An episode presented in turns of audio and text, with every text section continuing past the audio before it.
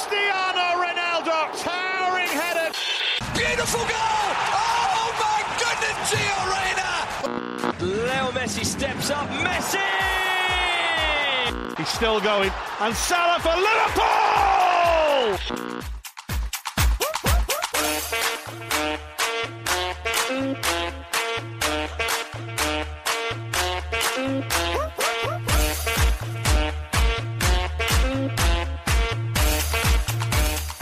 سلام سلام. خوش اومدید به اپیزود 31 از فصل پنجم رادیو آفساید. من سینا هستم و تو این اپیزود به همراه علی و بابک ابتدا می‌پردازیم به داستان بازی به یادموندنی رئال و پاریس سن اما با نگاهی متفاوت. و بعد میریم سراغ باشگاه لیورپول تا وضعیت این تیم در فصل جاری و همینطور آینده باشگاه رو از دید یک هوادار این تیم بررسی کنیم. اگه اولین بار به ما گوش میدین باید بگم رادیو آفساید یه پادکست خودمونیه با تمرکز بر فوتبال اروپا که توش تلاش می‌کنیم از زوایای مختلف به مسائل فنی، حاشیه‌ای پشت صحنه و مدیریتی این بازی زیبا بپردازیم. همینطور گهگاه در مورد وضعیت فوتبال ملی ایران هم صحبت می‌کنیم. رادیو آفساید رو می‌تونید از طریق Castbox، Spotify، Apple Podcast، Google Podcast و بقیه اپلیکیشن های پادگیر گوش بدید. همینطور در توییتر، تلگرام و اینستاگرام هم ما رو دنبال کنین و کانال یوتیوب ما رو هم subscribe کنین که محتوای متفاوتی از پادکستمون معمولا اونجا کار می‌کنیم. و از همه مهمتر اینکه فراموش نکنین ما رو به دوستانتون هم معرفی کنین.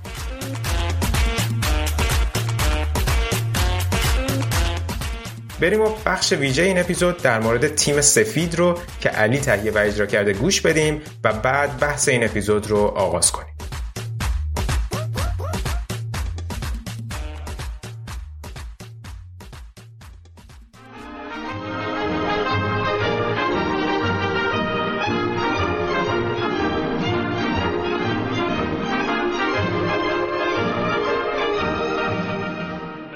سلام.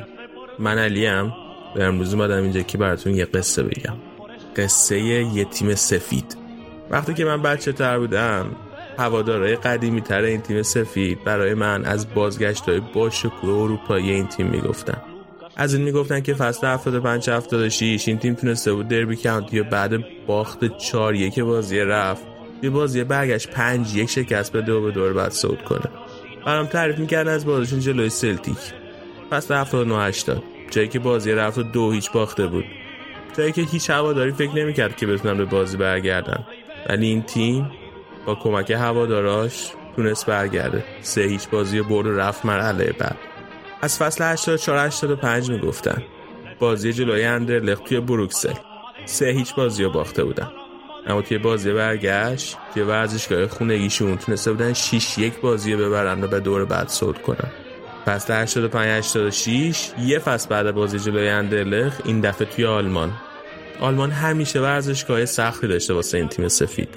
طبق معمول رفته بودن آلمان یه باخت بعد 5 یک جلوی گلادباخ ولی بازی برگشت 4 یک می‌برن و صعود می‌کنن به دور بعد. آخرین موردش بازی جلوی اینتر میلان سال 86 جایی که بازی رفت 3 یک باخته رو توی بازی برگشت با نتیجه 5 یک جبران می‌کنن و مرحله بعدی میرن.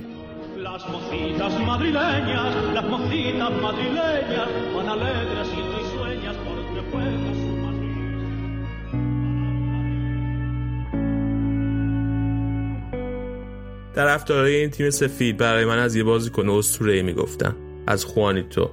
از این می‌گفتن که خوانیتو توی اون سالا می‌گفته که 90 دقیقه برنابو خیلی زمان طولانیه شاید خیلی جملش من داره به نظر نرسه الان. ولی منظور خوان تو این بوده که وقتی که تو 90 دقیقه وقت داری که توی برنابو بازی کنی هر نتیجه یه می‌تونی برگردونی. وقتی که من یه ذره بزرگتر شده بودم توی فصل 2012 2013 فکر می‌کردم که بعد از خوردن به بوروسیا دورتموند توی نیمه نهایی چمپیونز لیگ خیلی راحت می‌تونیم برسیم به فینال. اما یه اتفاق باور نکردنی افتاد. بازی رفت توی ورزشگاه دورتموند 4 یک باختیم. خیلی بعد اون بازی دلم شکسته بود. ولی هوادارهای قدیمی تر اون تیم سفید به من گفتن که ناراحت نباش.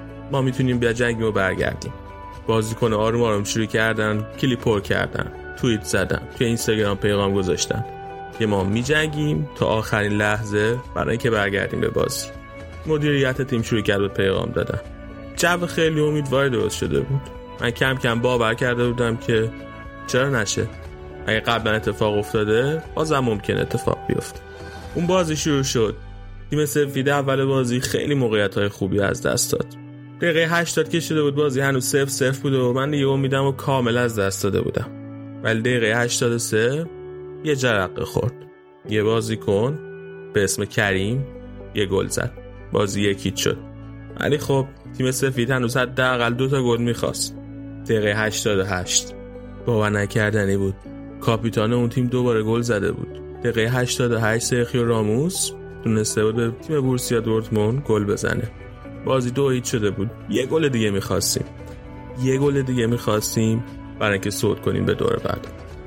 5 6 دقیقه مون باقی مونده. اون بازی هیچ وقت از یادم نمیره. تک تک موقعیت که تو اون بازی اتفاق افتاد توی اون 5 6 دقیقه رو واسه همیشه توی ذهنم دارم. هر کار کردیم نشد. تیم سفید نتونست گل بزنه. نتونست به اون بازی برگرده. اما من دیده بودم که ممکنه اتفاق بیفته. حتی اگه بازی رفت و باخته باشی حتی اگه بازی رفت و خیلی بد باخته باشی خیلی بد بازی کرده باشی و باخته باشی. می‌تونی توی بازی برگشت برگردی به بازی.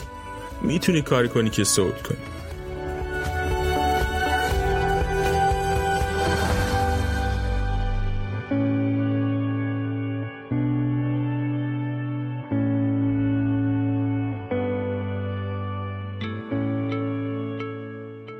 فصل 2015 16 وقتی جلوی وولسبورگ بازی کردیم و دو هیچ بازی رفت و باختیم دیگه ناامید نبودم. مطمئن بودم که امکانش هست. چرا که نه. تیم سفید قبل دارم موفق شده بوده یه همچین نتایج برگردونه. همین چند سال پیش خودم من دیده بودم که تا دم موفقیت رفته بوده. پس ممکن اتفاق بیفته. اتفاق افتاد. رونالدو هتریک کرد. یه هتریک فوق العاده اون بازی تیم سفید فوق بازی کرد. ولی خیلی هم متوجه نشدن. متوجه اهمیت اون بازی نشدن. چون که وولسبورگ خیلی رقیب سرسختی نمی‌دونستن. سالا گذشت و این ویژگی برگشتن به بازی ها که مال ما بود مختص ما بود ویژگی ما بود. از کی؟ از دهه هفتاد از دهه هشتاد. تیمای دیگه بهش دست پیدا می‌کردن. لیورپول روم بارسا. تیمای مختلف. ولی تیم ما نمی‌تونست یه کامبکی اونجوری که دلمون رو شاد کنه به دست بیاره. امسال موقعی که قرعه کشی مرحله یه هشتم نهایی Champions League انجام دادن اولش ما یه قرعه ساده افتاد. انقدر ساده که اصلا حتی یادم نیست چه تیمی بود. بنفیکا بود اسپورتینگ لیسبون بود. واقعا یادم نیست. ولی بعدش یه اتفاق عجیب و غریب افتاد. قرعه تیم عوض شد. گفتن توی قرعه کشی اشتباه پیش اومده. اشتباه پیش اومده بود. درست می‌گفتن. قرعه کشی دوباره برگزار کردن. و از توی قرعه کشی اسم پاریس در اومد. پاریس سن ژرمن قرعه پاریس سن ژرمن برای هوادارهای تیم سفید خیلی معنی دار بود. از چند جهت مختلف. اولیش امباپه. من هیچ هوادار تیم سفیدی رو نمی‌شناسم که دلش نخواد امباپه رو توی پیراهن تیم سفید ببینه. چندین ساله. اصلا یادم نمیاد یه همچین موردی ها. شبیه یه همچین موردی ها. یه بازی کنی انقدر علاقه من باشه به یه باشگاهی بره. هواداره یه باشگاهی. انقدر علاقه من باشن یک بازی کنی توی تیمشون ببینن. ولی اتفاق نیفته. حتی با وجود اینکه مدیریت تیم سفید حاضر شده بود 160 میلیون یورو به باشگاه مالک امباپه پیشنهاد بده. وقتی فقط یه فصل از قراردادش باقی مونده بود. اما اون باشگاه گفته بود که ما پول لازم نداریم. ما به چای نفت وصلیم. ما به شما بازیکن نمیفروشیم. ما به هیچ کس بازیکن نمیفروشیم. ما بازیکنایی که داریم رو حتی اگر نخوان نگه میداریم به زور نگه میداریم. این یه قسمت از داستان بود. یه قسمت دیگه از داستان. برمیگشت به اختلافات مدیریت. نمی‌خوام با این قضای مدیریتی سرتون درد بیارم. حالا بارها دربارش صحبت کردیم. اینکه هر کدوم از طرفین دعوا چی می‌خوان مشخصه. اینکه باشگاه پاریسی چی می‌خواد هم مشخصه. اینکه مالک باشگاه پاریسی چی می‌خواد اونم مشخصه. باشگاه پاریسی می‌خواد یه جام جهانی باشکوه برگزار کنه. می‌خواد وقتی اون جام جهانی برگزار میشه تیم باشگاهش توی اروپا قهرمان شده باشه. حداقل یه بار. یه بار تو نزدیکیشم رفتم. به فینالم رسیدم اما نتونستن قهرمان بشن. امسال آخرین فرصتشون بود. چندین چند بازی کنه حتی ستاره هم سوپر ستاره هم خریدن امسال تابستون. مسی رو خریدن کسی که شاید بهترین بازیکن تاریخ باشه. راموس رو خریدن. یکی از بهترین بازیکنهای تاریخ یکی از بهترین مدافع تاریخ. دوناروما رو خریدن. یکی از آماده ترین و بهترین دروازه‌بان‌های حال حاضر دنیا. اون ور سکه اما باشگاه سفید خیلی روزای خوبی نداره. بازیکنهای اصلیش سنشون یکم رفته بالا. بازیکنهای جوانترش هنوز آماده بازی توی بالاترین سطح نیستن. سوپر استاری مثل کریستیان رونالدو هم دیگه نداره. چند ساله که کریستیان رونالدو رو نداره. به نظر میاد که شاید آماده است برای اینکه پاریس این تیم سفید رو شکست بده.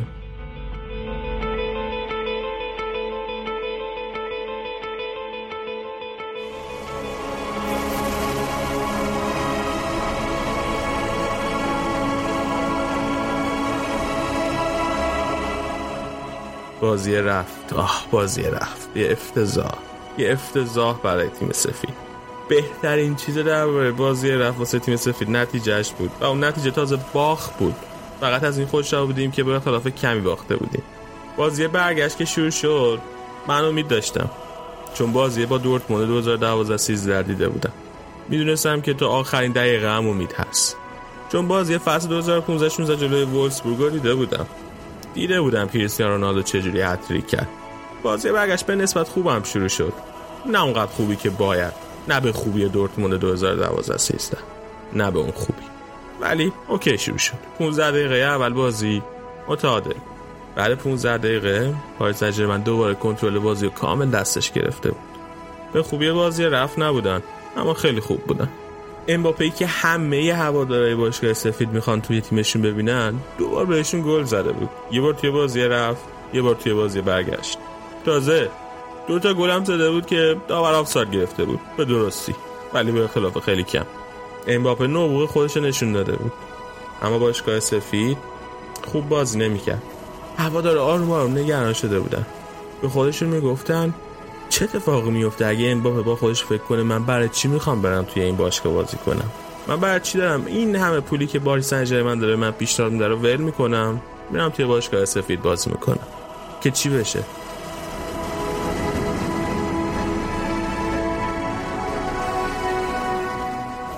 دقیقه 60 یه اتفاقی افتاد. چهار پنج قبل از اون اتفاق مربی باشگاه سفید یه سری بازیکن تعویض کرد. رودریگو رو برد توی زمین یه جوون. کاماوینگا رو برد توی زمین یه جوون دیگه. ورق برگشت. باشگاه سفید شروع کرد از بالا فشار رو بردن. بیشتر و بیشتر. بازیکنهای جوون همه جای زمین بودن. کاماوینگا همه جای زمین توپ گیری می‌کرد.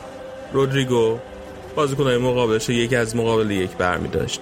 وینیسیوس بهتر شده بود. والورده داشت در حد یه هافبک کلاس جهانی بازی می‌کرد. دقیقه 60 همونطور که گفتم یه اتفاق افتاد.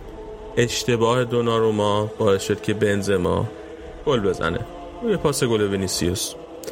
وینیسیوسی که قراره ستاره آینده رئال باشه. بنزما گل زد. بازی دو یک شد. رئال یه گل دیگه می‌خواست با پاریس سن مساوی کنه. تقریبا 15 دقیقه. تقریبا 15 دقیقه. از گل اول فشار تمام رئال و پاریس سن که دست و پاشو گم کرده. توی یه لحظه مدریش توی زمین راه توپو می‌گیره و یه کورس رو شروع می‌کنه. یه کورس رو شروع می‌کنه و چندین و چند بازیکن پاریس که دور خودش جمع کرده بود اشتباه میندازه. یه پاس قطری خیلی زیبا میندازه برای وینیسیوس و وینیسیوس با سرعت خودش خودش می‌رسه محوطه جریمه پاریس. خیلی فکر می‌کنن که وینیسیوس قراره شوت بزنه. منم فکر کردم که وینیسیوس شوت می‌زنه. واقعا فکر کردم وینیسیوس می‌تونه شوت بزنه اونجا. اما وینیسیوس وایمیسه. وایمیسه تا موقعی که وراتی بیاد سمتش. وراتی میاد سمتش مودریچ خالی میشه. هیچ بازیکن دورش نیست. وینیسیوس توپو میرسونه به مودریچ. و oh my God. لوکا مودریچ بزرگترین هافبک تاریخ باشگاه سفید. با یه پاس باور نکردنی با یه پاس فوق العاده بنزما رو صاحب توپ می‌کنه.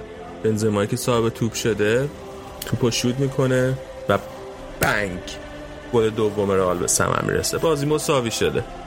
همه خوشحالم همه خوشحالم پارسیا توپو می‌برن وسط زمین. بازی شروع می‌کنن و این بار رودریگو توپو می‌گیره. در عرض سه ثانیه. کمتر از سه ثانیه شو طول می‌کشه. از لحظه ای که پاریس بازی شروع می‌کنه تا لحظه ای که رودریگو توپو می‌گیره. رودریگو خیلی سریع توپو میرسونه به وینیسیوس. وینیسیوس دوباره میره تا توی محوطه جریمه پاریس. این دفعه وینیسیوس خیلی خوب عمل نمی‌کنه. مارکینیوس توپش می‌زنه. اما مارکینیوس توپو اشتباه می‌زنه. توپو دقیقا میندازه جلوی پای کریم بنزما. و کریم بنزما. خدای من کریم بنزما که سالهای سال از هوادارهای باشگاه سفید حرفای بدی شنید حرفای خوبی نشنید. من یادمه توی ورزشگاه هوش می‌کردن و بقیه بازیکنای باشگاه سفید می‌گفتن بابا بسه بذارین بازیشو بکنه. ما می‌دونیم چقدر برای این تیم مفیده. اما حالا سه چهار ساله یه هیچ کس نمی‌تونه باشگاه سفید بدون کریم بنزما تصور کنه. توپو جوری به دروازه پاریس سن ژرمن میچسبونه که هیچ کس فکرش هم نمی‌کنه. گل سومش رو می‌زنه هتریک می‌کنه. میدوه به سمت هواداره باشگاه سفید توی گوشه ورزشگاه برنابو. در حالی که گریه می‌کنه. من مطمئنم اون لحظه داشت گریه می‌کرد. اگه تصویرش رو ببینید اشک توی چشاش می‌بینید.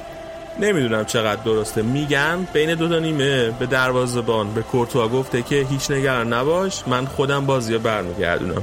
من گل می‌زنم و همه چی عوض میشه. شاید شایعه باشه. مطمئن نیستم. ولی میگن اینو گفته. داستان قشنگه. من دوست دارم داستان اینجوری باور کنم.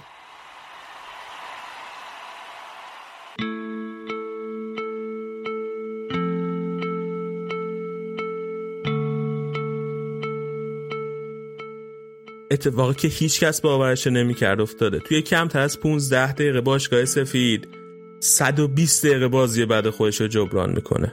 بیشتر از 120 دقیقه 150 دقیقه 90 دقیقه بازی رفت 60 دقیقه بازی برگشت.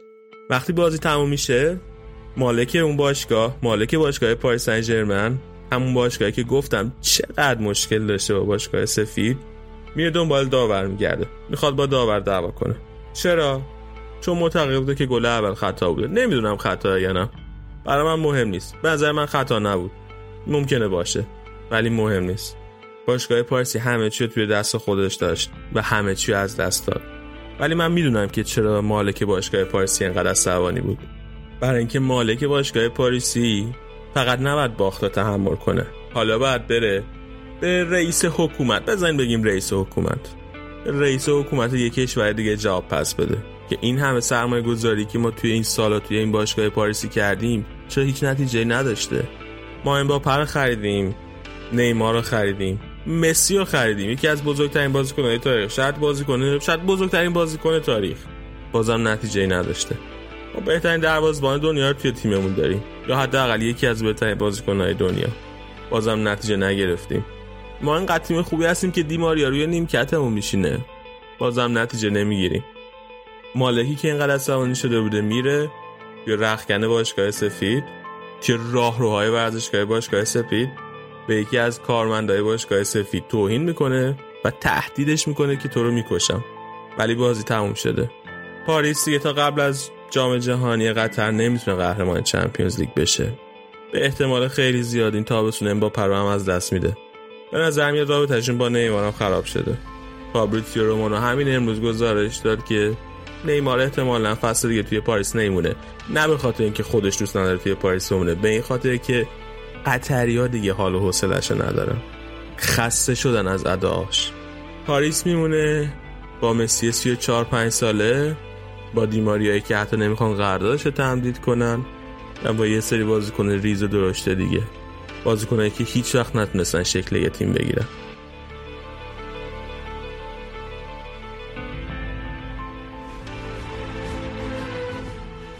اما درباره باشگاه سفید یا همون رئال؟ بزنیم بهش بگیم رئال. اما درباره رئال. آینده به نظر روشن میاد.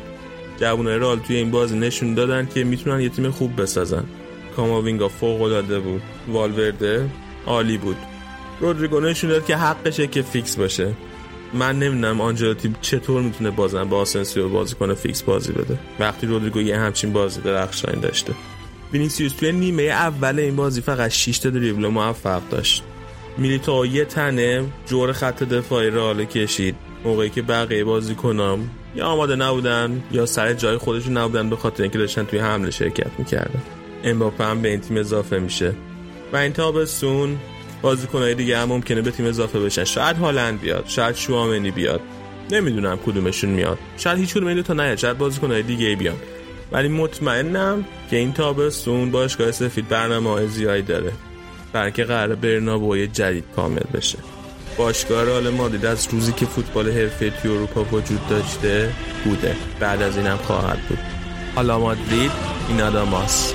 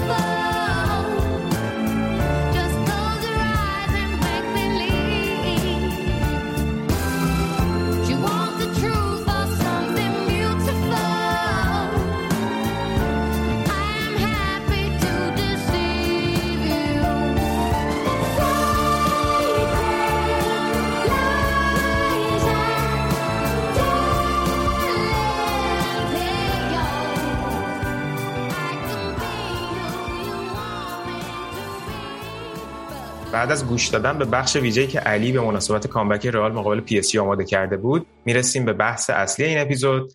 از یکی از دوستای خوبمون بابک از هوادارهای باشگاه لیورپول دعوت کردیم بیاد تا در مورد اوضاع احوال این فصل لیورپول و همینطور آینده این باشگاه صحبت کنیم. سلام بابی ممنون از اینکه دعوت ما رو قبول کردی و خیلی خوش اومدی. سلام سینا جان منم خدمت شما و همه سلام عرض می‌کنم. در خدمتم قربونت. آقا دمت گرم که اومدی. مطمئنم که حرف خیلی خیلی زیاده. حالا سعی می‌کنیم که تا جایی که وقت داریم راجع به همه مسائل این باشگاه عجیب غریب صحبت کنیم. حالا از دید ما عجیب غریب از دید شما که یک دنیایی است. ببین این حالا قبل از اینکه هماهنگ کردیم که با هم بیایم صحبت بکنیم خب به این بهانه بود که حالا بعد از بازی اینتر لیورپول اون قبل از بازی برگشت که هماهنگ کردیم من دیگه تقریبا امیدم از دست داده بودم که حالا این بازی بخواد اتفاق خاصی بیفته. ولی حالا بازی جوری پیش رفت که قابل بحث اتفاقات بازی و کلا اتفاقات هر دو تا بازی رفت و برگشت چه برای لیورپول چه برای اینتر. بعدش انقدر حد فاصله این دو بازی تا این روزی که داریم ضبط می‌کنیم اتفاقات عجیب غریب افتاد و انقدر فرکانس اخبار اتفاقات بالاست ملت یکم اصلا بازی رو فراموش کردن. بعدش دیگه چلسی اونجوری شد و بازی پی اس جی رئال اونجوری شد. ولی فکر کنم که کماکان خالی از لطف نباشه که راجع بهش صحبت کنیم. بیا از اینجا شروع کنیم که در کل نگاه کنی. حالا صعود قابل پیش بینی بود شاید برای لیورپول ولی تو به عنوان یک هوادار لیورپول به نظرت نقاط قوتی که توی این تیم تا این دوتا بازی دیدی چی بود و چه نقطه ضعفی فکر می‌کنی؟ توی این دوتا بازی عیان شد که در ادامه فصل شاید موردی باشه که نگرانت بکنه. ببین سینا باید از اینجا شروع بکنیم که خب همون ابتدای در واقع اون قرعه کشی عجیب و غریبی که توی لیگ قهرمانان انجام شد و ما با اینتر افتادیم توی دومین دور این وضعیت برای من قابل تصور بود که ما دچار مشکل بشیم. چرا؟ چون شکل formation 4 3 که کلوپ داره توی لیورپول و نحوه پرداخت و شروع حملاتی که باشگاه لیورپول انجام میده از جناحین معمولا مقابل تیم های سه دفاعه تیم هایی که معمولا با wing back های مثلا وقتی که wing back ها برمیگردن و شکل دفاعی تیم به پنج دفاع تغییر پیدا می‌کنه دوچار مشکل میشیم. مثلا ما مقابل برندفورد دچار مشکل شدیم. همیشه هنوزم مقابل چلسی یه بازی های سختی رو داریم انجام میدیم. مثلا تو بازی با فینال کارابا کاپ ما واقعا مقابل چلسی 120 دقیقه زد شدیم تو بازی با اینتر هم من حدس می‌زدم که این اتفاقات بیفته. این برمیگرده به این که شما هر چقدر بخوای پرس بکنی اوورلود ایجاد بکنی یه سمتی یه سمت دیگه فضاهای زیادی رو به پشت سر ترنت آرنولد و اندی رابرتسون خالی می‌ذاری و همین مسئله باعث میشه که تیم ها چون مثلا توی اینتر اینطوری بود که دامفریس و پریشیچ معمولا یه فضای بسیار بزرگی نصیبشون می‌شد و خیلی راحت می‌تونستن تا مثلا محوطه جریمه برن و نهایتش فقط یک در مقابل یک ایجاد بشه. همین مسائل باعث شد که من می‌دونستم واقعا یه بازی سختی رو خواهیم داشت مقابل اینتر. و نکته که نگران می‌کنه اگه بخوام بگم اینه که هنوز ما یه راه حل ویژه یه ابتکاری از طرف کادر فنی برای مقابله با این تیم پیدا نمی‌کنه. تنها ابتکاری که الان تو بازی برگشت تو آنفیلد حالا کادر فنی تصمیم گرفته بود کلوپ و بقیه تصمیم گرفته رو انجام بدن این بود چه شوهای حرکتی ترنت و روبو رو یه مقدار محدود کرده بودن. اینا خیلی زیاد جلوتر نمی اومدن تا اون فضاها رو به تیم اینتر ندید. مشکلی هم که فکر کنم تیم اینتر داشت این بود که نمی‌تونستن حملات خوب و با کیفیت ایجاد بکنن. تو معمولا دستشون بود می‌تونستن خیلی راحت تر مثلا به دروازه حریف برسن دروازه لیورپول برسن ولی نمی‌تونستن یه مثلا خط حمله چطوری بگم یه موقعیت خیلی با کیفیت ایجاد بکنن. من معمولا اینطوری می‌شد که ایکسی ما تقریبا بالاتر از تو هر دو تا بازی با اینتر بالاتر از اینتر میشه برای همین من فکر می‌کنم در کل لیورپول لایق صعود به مرحله بعد بود. آره. ولی خیلی اذیت شدیم. یعنی بیش از حد اذیت شدیم. طوری اذیت شدیم که به نظرم خود شما اینتریا هم یه مقدار غافلگیر شدید که آقا ما چقدر خوبیم که می‌تونیم برای لیورپول اینقدر دردسر ایجاد آره دقیقا همینطوره. منتها میگم قضیه باز برمیگرده به اینکه به خصوص تو بازی برگشت شاید لیورپول خیلی با خیال راحتتری در حال کنترل بازی بود. یعنی یعنی میگم حالا من اینجوری اشاره کردم که راجع به نقطه ضعف صحبت کنیم چون می‌دونیم که در هر صورت صعود شایستگیش با لیورپول بود. وگرنه از این بابت اینو نگفتم که بگم که مثلا لیورپول این بازی ضعف زیادی داشت. از این بابت گفتم که یعنی این وجهش هم بهش بپردازیم. در مورد اینتر هم آره درست میگی. خب من فکر کنم حتی تو بازی رفت اینتر به خصوص تو نیمه اول خیلی خیلی بهتر بود. یعنی روند بازی تو بازی رفت که پیش رفت خیلی خیلی بهتر بود حتی از بازی برگشت. خیلی عالی بود داره حتی تو اون 20 دقیقه ابتدایی نیمه دوم واقعا اینتر تمام و کمال بازی دستش بود. یعنی به جز نیمه اول بازی با سیتی منچستر سیتی تو دو تو مرحله رفت تو آنفیلد که بازی کردیم و بازی دو دو شد که ما نیمه اول واقعا یه منکوب سیتی شده بودیم هیچ کاری نمی‌تونستیم بکنیم. این بازی هم تقریبا اینطوری بود. دلیلش هم این بود که اینزاگی یه مقدار aggressive تر شد توی نیمه دوم. یعنی به باستونی هم این اجازه رو داد که بیاد overload ایجاد بکنه سمت سمت راست و به یک بار شکل بازی عوض شد. بعدش هم خط هافبکمون هم گم بود. یعنی الیوت و تیاگو و فابینیو نمی‌تونستن واقعا نبض بازی رو نگه بدارن. بعد کیتا و هندرسون اضافه شدن. اونا با پاسکاری های مثلا اصلا برنامهشون این بود که بازی رو نگه دارن با اون تعویضا شاهکار بود. تعویضا آره. فکر مثلا نقطه عطف دوتا بازی رفت و برگشت شد یعنی اون بود که بازی رو برگردوند. بعد سینا یه نکته ای هم که بود تو بازی برگشت تو آنفیلد این بود که یه مقدار ما هم متعجب شد معمولا این رویه های محافظه کارانه توی کادر فنی لیورپول دیده نمیشه. یعنی ما همیشه اگریسیویم همیشه مقابل تیم هایی که حتی ضعیفتر هم هستیم مثلا سالهای گذشته و امسال سعی می‌کنیم حمله بکنیم. ولی این بار مثلا ما دیدیم که کلوب با یه ترکیب محافظه کارانه پا به بازی گذاشت. ترنت و آرنولد زیاد به مثلا شما این دقت می‌کردیم ما تو فاز اول بازی سازیمون معمولا ترنت و روبو شرکت نمی‌کنه. اینا میرن جلوتر فابینیو برمیگرده عقب و ما بازی سازی رو اینجوری شروع می‌کنیم. ولی تو همون فاز اول هم ما می‌دیدیم که مثلا ترنت و روبو وایستادن بغل کنار ماتیپ و فن دایک درسته. و ما سعی می‌کردیم که خیلی طولی بازی بکنیم. یعنی خیلی توپا رو خیلی بلند میفرستادیم که آقا یه موقعیت اینجا ایجاد بکنیم. ولی در کل میگم چه در بازی حالا درست ما دو سه تا موقعیت خیلی خوبم تو بازی برگشت داشتیم. آره دقیقاً. داشتیم ولی واقعا میگم یه باید یه فکر اساسی برای این کار انجام بده. هنوزم تیم کلوب مقابل تیم هایی که سه دفاعه بازی می‌کنن نمی‌تونه خوب پرس بکنه و نمی‌تونه خوب بازی رو کنترل بکنه. یعنی ما حالا دوستایی که لیورپولی هستن بازی با چلسی رو این پس یادش ما تو همهشون واقعا عذاب کشیم و شاید من اینطوری حد می‌زنم شاید اگر اسکواد اینتر مثلا به خوبی اسکواد چلسی بود می‌تونستن برای ما خیلی خیلی مشکلات پیش بیشتر ایجاد نه اون که آره اون که تفاوت سطح دوتا تیم هم بود دیگه چون تو نیمه دوم که اینزاگی حالا مجبور به تعویض شد به خصوص بعد از اخراج سانچز واقعا حالا دوتا تعویزش هم که تعویض اجباری بود و واقعا برای برای سری آ اون نیمکت کفایت می‌کنه. ولی برای چمپیونز لیگ اختلاف سطح تیم اصلی و تیمی که روی نیمکت اینترن زیاده. یعنی قبل از اینکه اینتر گلو بزنه اینزاگی می‌خواست رابین گوزنس رو بیاره توی زمین. حالا گلو که زد چون بلافاصله سانچز اخراج شد عملا اون تعویض دیگه موضوعیت نداشت. دقیقا. سوخت. و من می‌دیدم خیلی راجع به این صحبت می‌شد که اینزاگی وا داده و اصلا رفته به سمت بازی لیگ که ادین ژکو رو نیورده تو. البته که خودش هم گفت من دیده اینو داشتم که نگهش دارم. ولی خب این طبیعیه به خاطر اینکه تعویض پنجم و یه ده دقیقه بعد از اخراج سانچز انجام داد و توی اون ده دقیقه واقعا دید که عملی نیست. یعنی اینتر واقعا دیگه تموم شد. یعنی چیزی براش امکان پذیر نبود. لیورپول هم خیلی بعد از اون دیگه منطقی بازی کرد. اصلا همون یه آره همون یه نفر همون یه نفر خیلی مهم بود. یعنی بالانس رو به هم آره دقیقا. چون ما پرسی که می‌کنیم معمولا اینطوریه که یه اوورلود شدیدی رو توی مثلا سمت چپ و راست اگه توپ هر کجا باشه ایجاد می‌کنیم. و این یه فضای خالی بزرگی رو سمت مخالف ایجاد می‌کنه. مثلا اگه نمی‌دونم بچه ها توی ذهنشون مرور کنن مثلا فرض کن توپ دست دامفریز و شام اشکریناره ما یه اوورلود عجیبی در لیورپول اینجا ایجاد می‌کرد. بعد توپ وقتی می‌رسید به بروزوویچ یا تو می‌دونم چالهان اولو و یه پاس بلند می‌دادن به پرشید پرشید با ترنت الکساندر تک به تک می‌شد. این این پترن خیلی وقت خیلی چند بار تکرار شد تو بازی.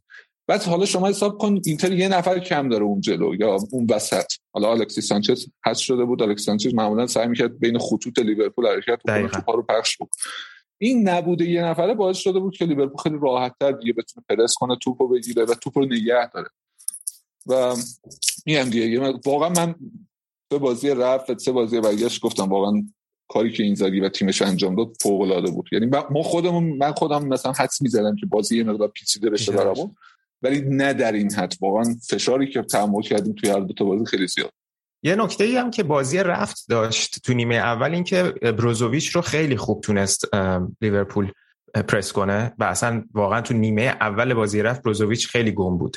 ولی تو نیمه دوم بهتر شد به خصوص همون 20 دقیقه که اشاره کردی که حالا تعویضا مشکل رو حل کرد. ولی باز دوباره تو بازی برگشت من خیلی سورپریز شدم که دیدم بروزوویچ کماکان داره اون کاری که بهش محول شده رو به خوبی انجام میده. حالا من نمی‌دونم که ژوتا این بازی خیلی آیا خوب نبود در زمینه پرسی که همیشه انجام می‌دادن؟ چون اتفاقا تو فاز حمله خیلی وقتا خود جوتا پشت سر بروزوویچ تو حد فاصله بین خط هافبک و خط دفاع صاحب توپ می‌شد.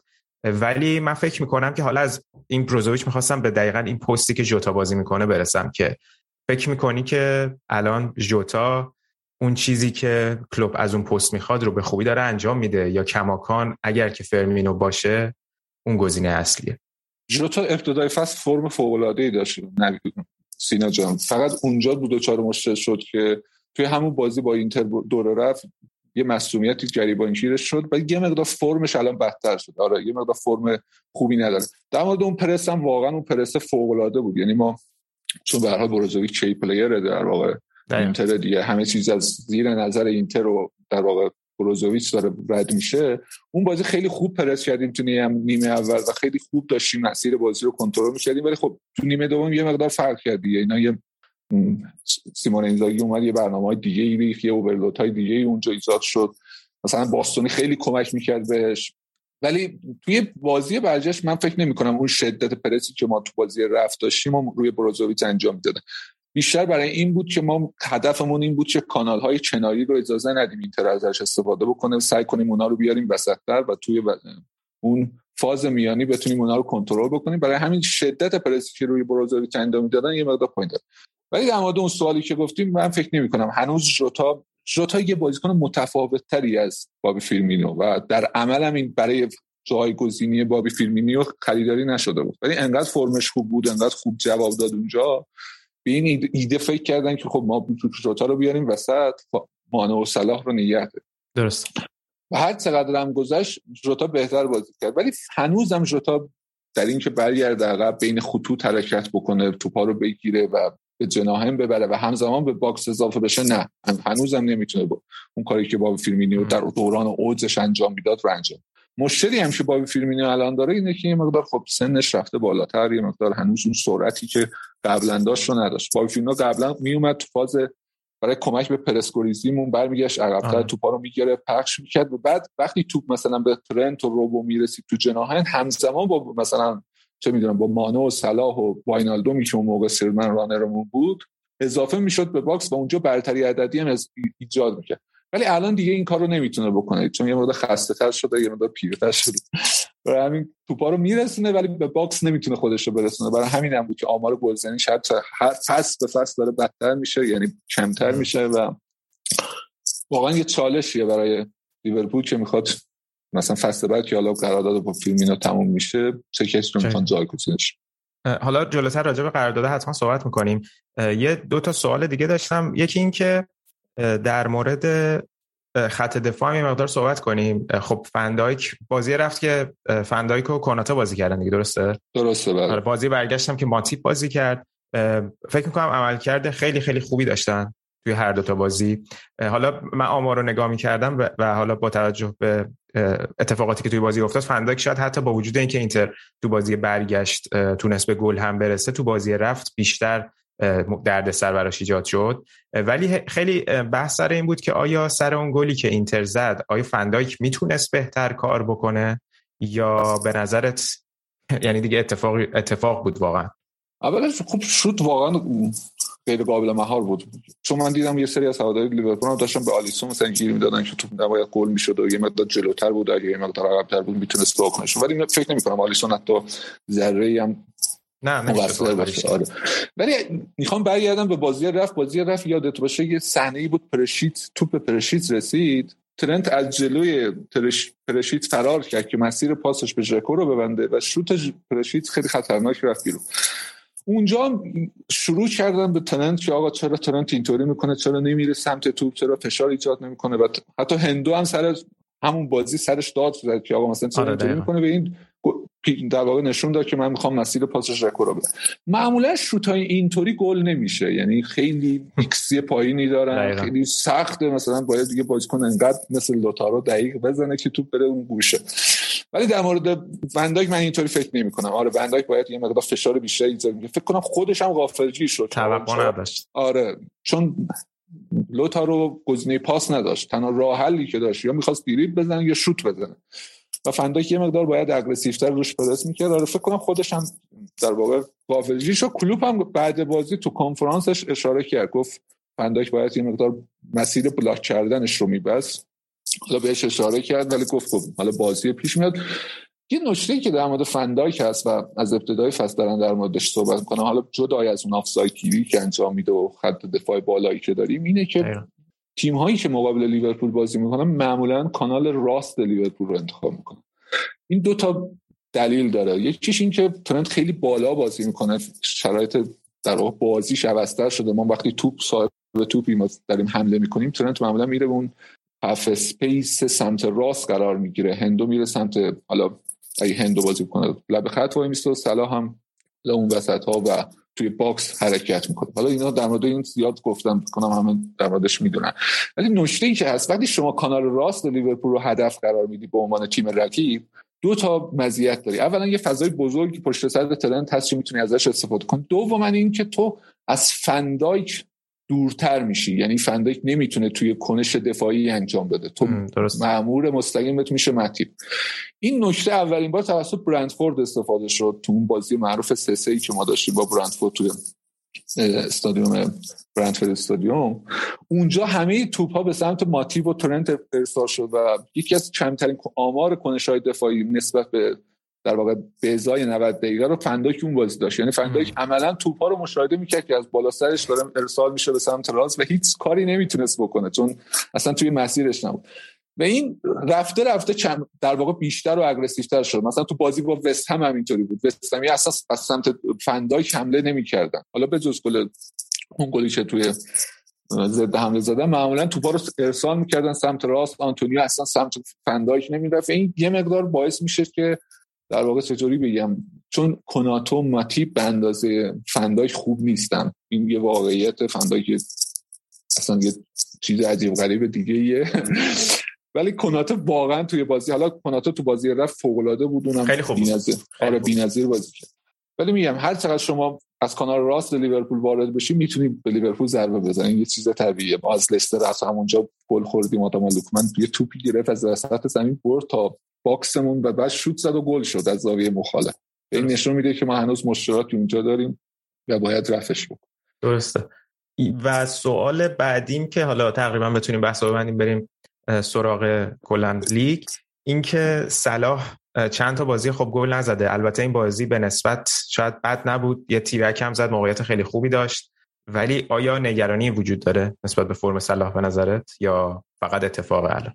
فکر نمی کنم من به شخص من خودم فکر نمی کنم نگرانی وجود داشته باشه. صلاح همچنان اینوالومنت یعنی درگیری توی بازی رو داره. حالا شاید مثلا یه مقدار آمارش اومده پایین تر اینا حل میشه به نظرم. در مورد صلاح مشکلی وجود نداره. کنم تمام مشکلی که حالا لیورپول یا زیاد باش درگیرن فرم مانع است یه مقدار مانع ما رو داره از اذیت می‌کنه. البته این که میگم فرم مانع مانع بازیش هم عوض شده. با وجود دیاز و نبودش رو تا یه سری بازی ها رو به عنوان نه بازی کرد. ولی همچنان میگم مانع یه مقدار نگران کننده حالا برسیم جلوتر در مورد بخوایم قراردادها صحبت بکنیم. می‌تونیم در مورد مانع صحبت ولی نه در مورد صلاح فکر نمی کنم حالا یه سری می‌گفتن خیلی ناراحت از لحاظ روحی افتاده ولی فکر نمی کنم حالا درست اتفاق تلخی براش افتاد توی جام های آفریقا. خیلی دوست داشت یه در واقع title تیمی با تیم ملی رو بگیره. چه به توپ طلاش اون کاندیداتوری توپ طلاش کمک کنه صلاح واقعا می‌خواد یه توپ طلا ببره آره. و خودش هم حس می‌کرد که این در واقع title تیمی مثل اون title لیبرتادورس لیبرتادورس گفتم کوپا آمریکا. کوپا آمریکا. مسی ممکنه بهش کمک کنه ولی خب نتونست بگیره دیگه. اونا فقط به مسی کمک می‌کنه عزیزم آره. نیست. آره احتمالا. آره. و برای همین نتونست این کارو بکنه. یه مقدار ناراحت بود. مشخصا ناراحت بود با توجه به اتفاقاتی هم فینال افتاد. خیلی ناراحت این قضیه براش تلختر شده بود. ولی فکر نمی کنم نه من نگران صلاح نیستم. به شخص خود من نگران نیستم. OK عالی. آره فکر کنم دیگه به اندازه کافی در مورد این بازی صحبت کردیم. و کاملا هم فکر کنم لیورپول شایستگیشو داشت. فقط اینکه من خودم به عنوان هوادار اینتر مثلا تو بازی برگشت خیلی نگران بودم اول بازی که تحت فشار آنفیلد در واقع ما وا بدیم و شاید نکته مثبتش برای ما این بود که توی بازی بزرگی حاضر شدیم و توی جایی بردیم که مثلا لیورپول مدت ها بود توی Champions League نباخته بود و یه فرم دوازده برد پیاپی داشت که خب اون در مسیر خود تیم اینتر برای خود تیم ارزشمند بود. اما توی مقاله هم از سکای اسپورت ایتالیا میخوندم سعود لیورپول هیچ وقت غیر قابل یعنی هیچ وقت مورد سوال نبود چه در طول قبل از بازی و چه در طول دو بازی رفت و برگشت. فقط شاید همون دو دقیقه از زمان گل مارتینز تا اخراج سانچز یک نگرانی ایجاد شد که اونم خیلی سریع برطرف شد الکسیس سانچز زحمت کشید رفت کرد ولی کلی ما رکوردمون خراب شد. یعنی برای اولین بار فابینیو و تیاگو با هم تو بازی بودن شکست خوردن فن‌دایک تو آنفیلد شکست خورد. از اینجور آمارهای زردی که داشتیم همشون یه بار reset شد. والا باید بعدا شروع بکنیم دوباره این آمارا رو درست بکنیم. بعضی وقتا به هم که می‌خوره به درد می‌خوره اتفاقا. آره. نه این می‌دونی این کارکرد این آمارا برای اینه که اولا اون کمپانی های مثل Opta و Squawka و بقیه پول در بیارن. دوم هم این خوراک تامین می‌کنه برای fan page های زردمون توی همه جای دنیا. تو می‌تونن هی مداوم آمار بدن و برای کلکل خوبه برای, برای کلکل خوبه. آره. الان در ادامه مسیر حالا لیورپول رسیده به یک چهارم. فکر می‌کنی که چه تیمی مناسب اینه که لیورپول توی یک چهارم بازی کنه که اونقدر به دردسر نیفته. حالا چه از لحاظ اینکه چی خودت ترجیح میدی و چه فکر می‌کنی چه سبک بازی مقابلتون قرار بگیره بهتره با توجه به تیمایی که باقی مونده؟ خب من اولین تیمی که به نظرم می‌رسه اگه ویارال بتونه صعود بکنه آره ویارال تیم بهتری ما می‌تونیم مثلا از پس ویارال بردیم. هر چقدر می‌تونیم باید از بایر مونیخ و چلسی و سیتی دور بمونیم. من با رئالم اوکی هم تقریبا. می‌تونیم با رئالم رقابت بکنیم آره بازی قشنگ میشه. اتفاقا برای اولین بار می‌تونیم توی استادیوم واقعی با رئال بازی بکنیم. آقا با زمین تمرینی اومدن دو سه فصل آبروی همه رو بردن. اصلا اما برای خودش آوردن اما برای ما بازی نمی‌تونستیم انجام بدیم. هم خیلی شدید می‌زد و برای همون بازی رو سیش بعد آقا اون بازی داوری هم به ضررتون بود. ما از دفاع کردیم. بازی لیورپول رئال فصل پیش. یادم نمیاد داوری. داوری؟ داوری مط... من به من اطمینان کن. یک ایرادی داشت آره. قطعا داشت قطعا داشت. آره. داوری که همیشه ایراد داره. یه, آره. یه پاش رئال باشه حتما ایراد داره آره. حالا نمی‌خوایم وارد جزئیات بشیم. ولی خب اگه ما سیتی و چلسی و بایر رو نخوریم فکر کنم شانس داریم در مقابل همه تیم‌ها که بتونیم صعود بکنیم. ولی خب بازی با سیتی و بایر یه مقدار پیچیده میشه. بازی با چلسی که خیلی پیچیده میشه. با امیدوارم با این سه تا برخورد نکنیم ولی بقیه فکر کنم شانس داریم. حداقل 50 50 میشه نهایتش می‌تونیم صعود بکنیم ولی من فکر می‌کنم هر چقدر با هر قرعه ای نباید فرق داشته باشه. یعنی وقتی شما می‌خوای قهرمان بشی باید باید بتونی هر از پس هر تیمی در مرحله بعد بر بیای. و آره ولی یه مقداری تو چمپیونز لیگ همیشه این قرعه یه کمکایی می‌کنه دیگه. یعنی قطعا می‌تونه کمک آره. بکنه. قطعا آره. آره. بسیار عالی. ببین اگه که بریم سراغ لیگ. خب بعد از این یعنی بازی های داخلی. بعد از اینکه لیورپول قهرمان کارابو کاپ شد خیلی همه این انرژی رو گرفتن که ما بریم برای فتح بقیه جام هایی که توی فصل موند. یعنی خب اینو توی خود بازیکن هم می‌شد دید که مثلا ترنت اومد زد یک از چهار رو گرفتیم بریم برای بقیه. که فکر کنم بگو. میگم رفیق شما هم هست آره آره. باش آشنا شد. بیشتر آشنا شدیم. آره. بیشتر آشنا شدیم و فکر می‌کنم که حالا جدا از اینکه خب باعث شد که لیورپول اون قهرمانی رو بیاره و حالا به تنهایی پر افتخارترین تیم اتحادیه باشه ولی از لحاظ روحی برای ادامه فصل لیورپول خیلی مهم بود. توی لیگ الان به نظرت چه چیزی مهمه برای لیورپول که بتونه این فشار رو روی سیتی بذاره؟ الان خب حالا تا حدودی ابتکار عمل دست خود سیتیه ولی این 11 تا بازی که مونده یه بازی مستقیم هم داریم با سیتی دیگه فکر کنم. درست. فکر می‌کنی که چقدر احتمال این وجود داره که هم سیتی امتیاز از دست بده و هم شما بتونید فرم پیروزیتون رو ادامه بدید؟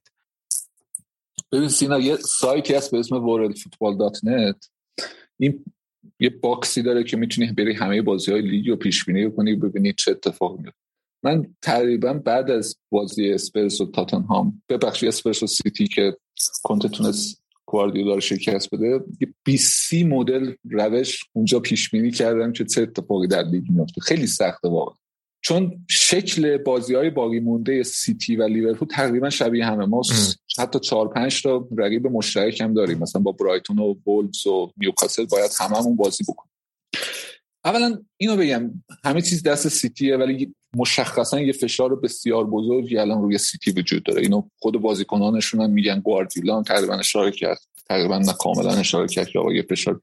و اصلا react و اون شکل بازی سیتی رو ببینی خیلی aggressive شده تو لیگ. به شدت دارن مثلا از همه چیز استفاده می‌کنن که بتونن بازی رو بدن ولی مشکلی که هست اینه که آیا ما می‌تونیم خود ما می‌تونیم این فشار رو روی سیتی نگه داریم. ما الان دو تا بازی خیلی سخت داریم مقابل برایتون پاتر تو آمکس و با آرسنال آرتتا تو امارات. که معمولا بازیامون می‌تونه گره بخوره هم مقابل آرسنال هم مقابل برایتون.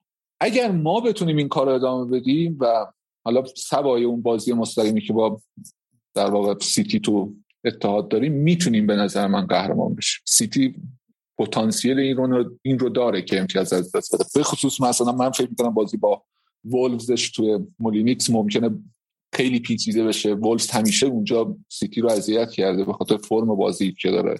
ساوثهامپتون آزن هم یه بازی باش دارن تو حالا که اون اونم می‌تونه براشون سخت بشه کلا بازی های سختی وجود داره. ولی ولی اگه برسیم به اون بازی در واقع مستقیم با سیتی در اتحاد اونجا کار برای هر دو تا تیم. ببین شکل فرم کلی لیگ الان 50 50 درسته سیتی یه بازی با یه بازی بیشتر 6 امتیاز اختلاف داره با ما.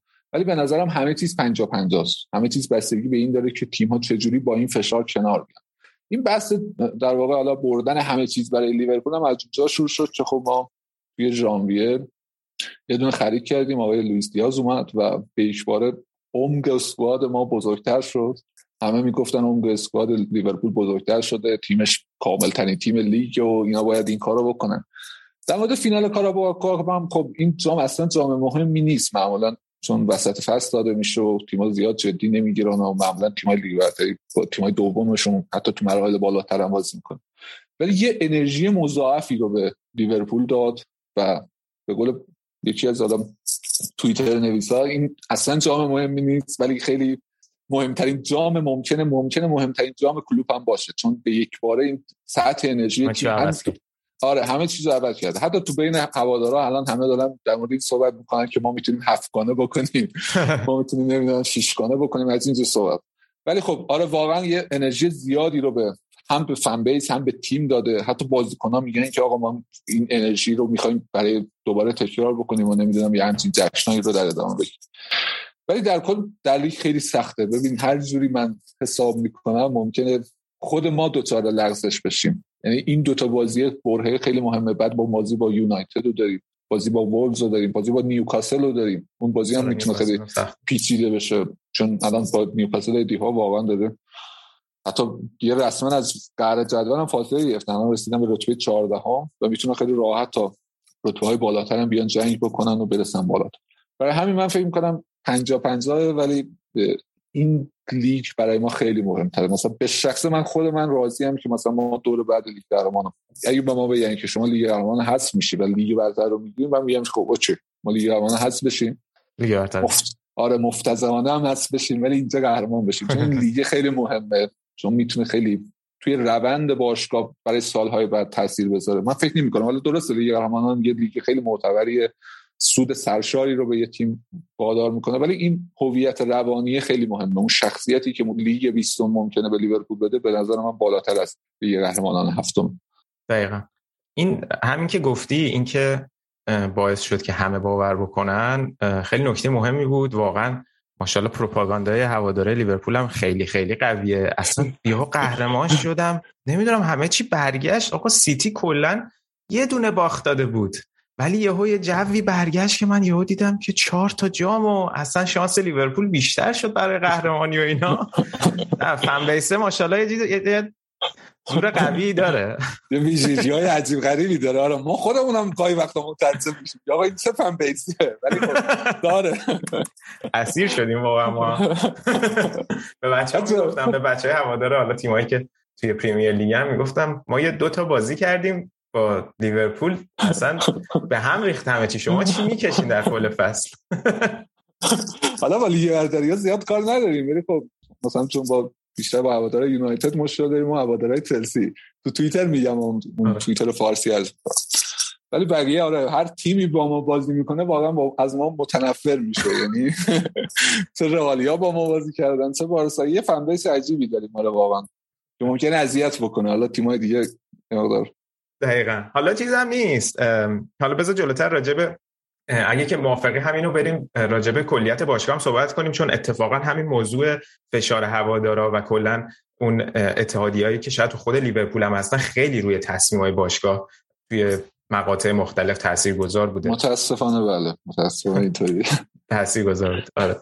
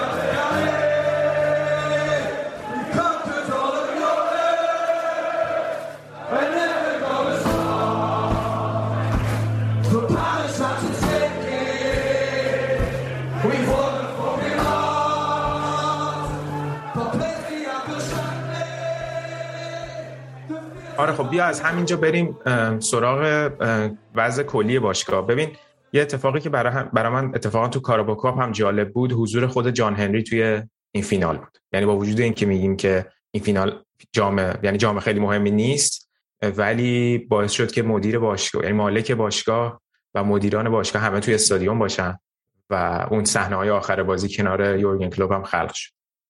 الان حدود فکر کنم یک دهه بیشتر شد دیگه که مالک بله. باشگاه لیورپولن و خیلی دوران متفاوتی داشتن. اون اوایل اتفاقای عجیب غریبی افتاد و این سیگنال به هوادارا داده شد که اینا نیومدن برای باشگاه زیاد خرج بکنن. اومدن که از فروش خود همون بازیکنایی که هستن با همون سرمایه بازیکنای دیگر رو بخرن و اسکواد رو نگه دارن. ولی خب رسیدیم به جایی که اومدن در واقع یورگن کلوب آوردن. خیلی از اتفاقای باشگاه اصلا کلا به هم ریخت عوض شد. استادیوم رو یه بازسازی کردن که فکر کنم خیلی برای هوادار مهم بود از لحاظ مالی برای خود تیمم مهم بود. بعد الان زمین تمرینی عوض شده کلا تیم توی چند سال اخیر دوباره اومده سر زبونا جامای متفاوتی گرفته.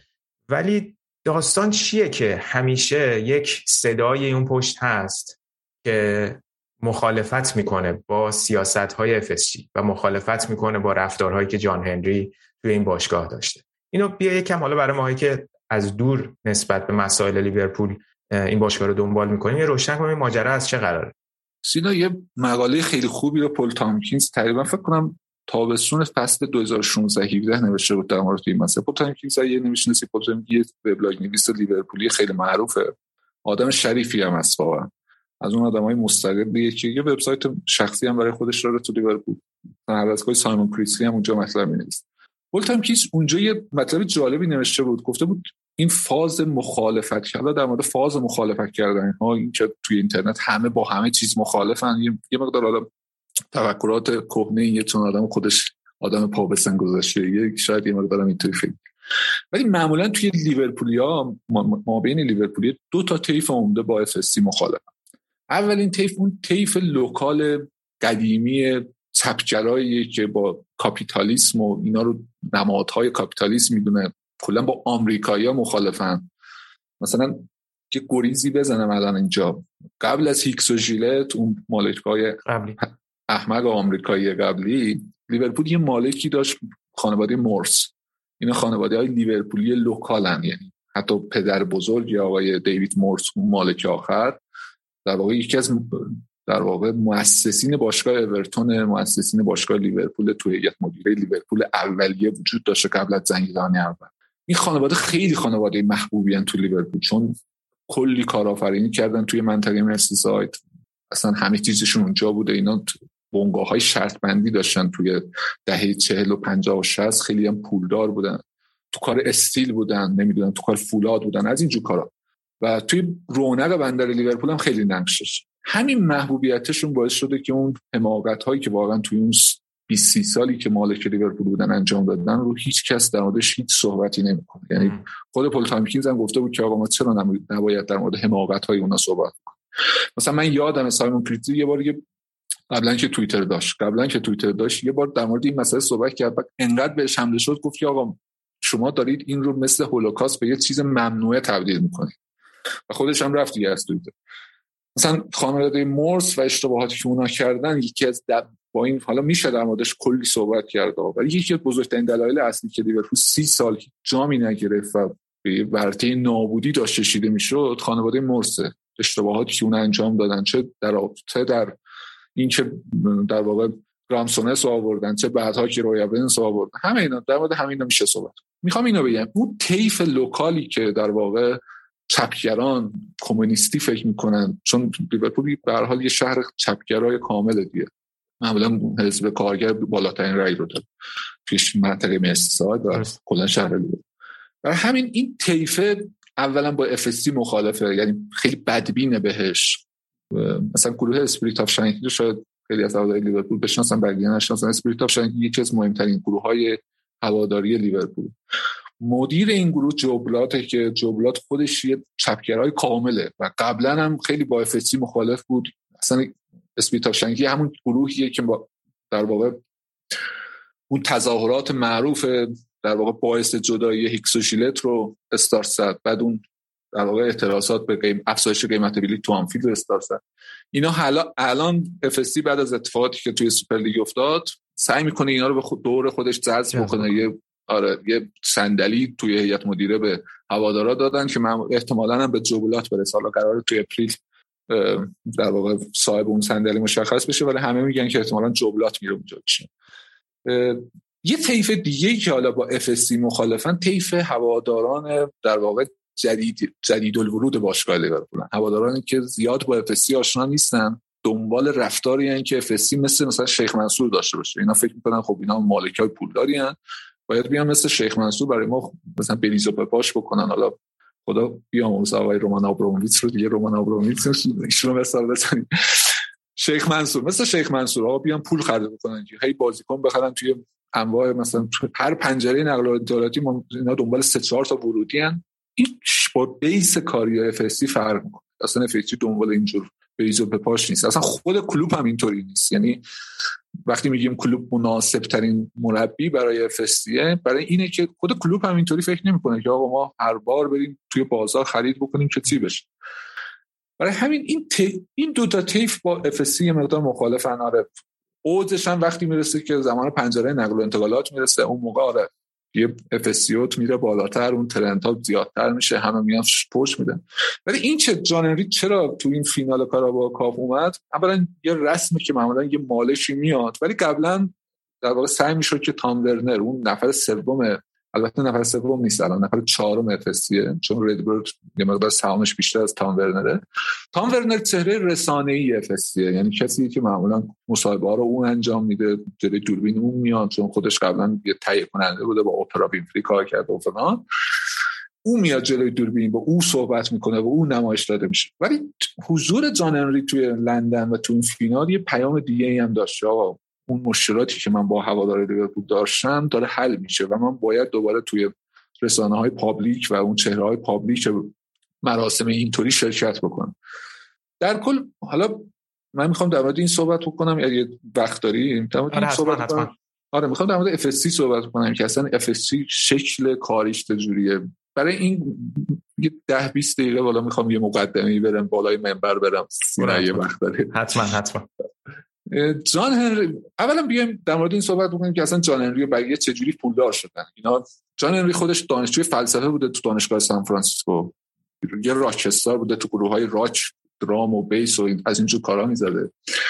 توی 19 21 سالگی توی 19 سالگی میره سان فرانسیسکو. توی 21 سالگی پدرش میمیره پدرش یه مزرعه دار بزرگ فکر کنم تو ارکانزاس بوده. که ذرت یه مزرعه دار بزرگ ذرت تو ارکانزاس پدرش میمیره مجبور میشه از دانشگاه انصراف میده و برمیگرده ارکانزاس و اونجا چجوری پولدار میشه؟ اون زمان ایالت ارکانزاس اگه درست گفته باشم حالا چک می‌کنم اگه نبود حتما بهت میگم عوضش کنید ایالت ارکانزاس اینطوری بوده که آقا می‌رفت از کشاورزا در پایان فصل کشاورزی می‌گفت آقا مثلا ضرورتی که برای شما کیلویی مثلا 9 دلار تموم شده من 11 دلار می‌خرم. ولی اون جویی که مثلا همسایت کاشته مثلا براش تموم شده 9 دلار رو من 14 دلار می‌خرم. اینطوری باعث می‌شد اون کاره مثلا خیلی زیاد پول در بیاره این کاره در واقع ورشکست بشه یا ضرر بکنه.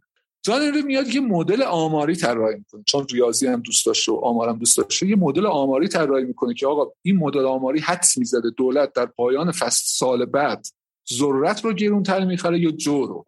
و بعد از طریق همین پولدار میشه. یعنی یه پول خیلی زیادی رو در واقع جمع می‌کنه بعد میره همین مدل رو به یه سری مزرعه دارهای بزرگ میفروشه از اونجا هم پولدار میشه. یعنی این آدم اصلا خودش اساس بر اساس آمار و داده پولدار شد.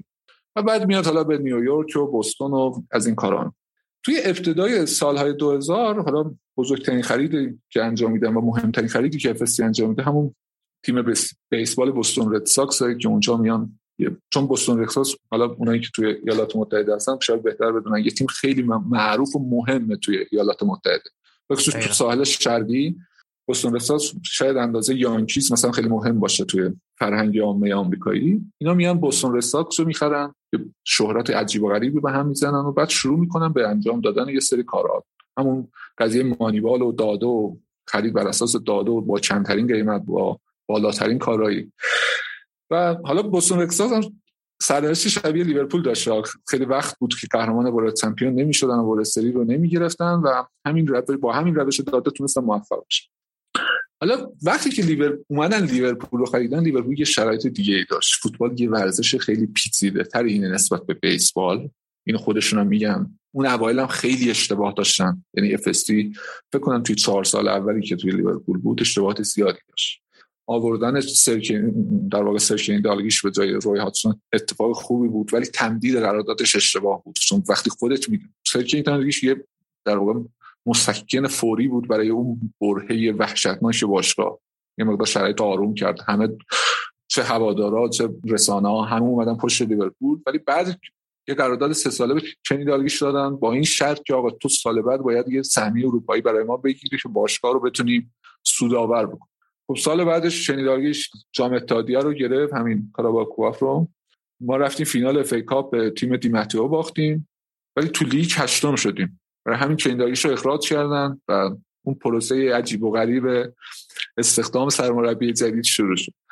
تو اون پروسه اتفاق ویژه‌ای که افتاد این بود که برندن رادرز در واقع اومد مخ جاننری رو تو میامی تو اون ویلای معروفی که آقای جاننری داره تو میامی زد و در حالی که باشگاه با لوئیس فنگال تمام کرده بود که به عنوان مدیر ورزشی در باشگاه لیورپول کار بکنه گفتن که آقا در واقع برندن رازرز رفته بود گفته بود که آقا اگه لوئیس فنگال وجود داشته باشه ما یه, یه مدیر هم داریم که اون از طرف افسی مشخص میشه. بعد من سرمربی هم هستم. سه نفر باید در مورد خرید یه بازیکن تصمیم بگیریم ما بیایم این در واقع لوئیس ونگال رو حذف بکنیم پست مدیر ورزشی رو حذف بکنیم. یک کمیته نقل و انتقالاتی درست بکنیم و بعد این کمیته تصمیم بگیره در مورد اینکه این بازیکن رو بخریم یا نه.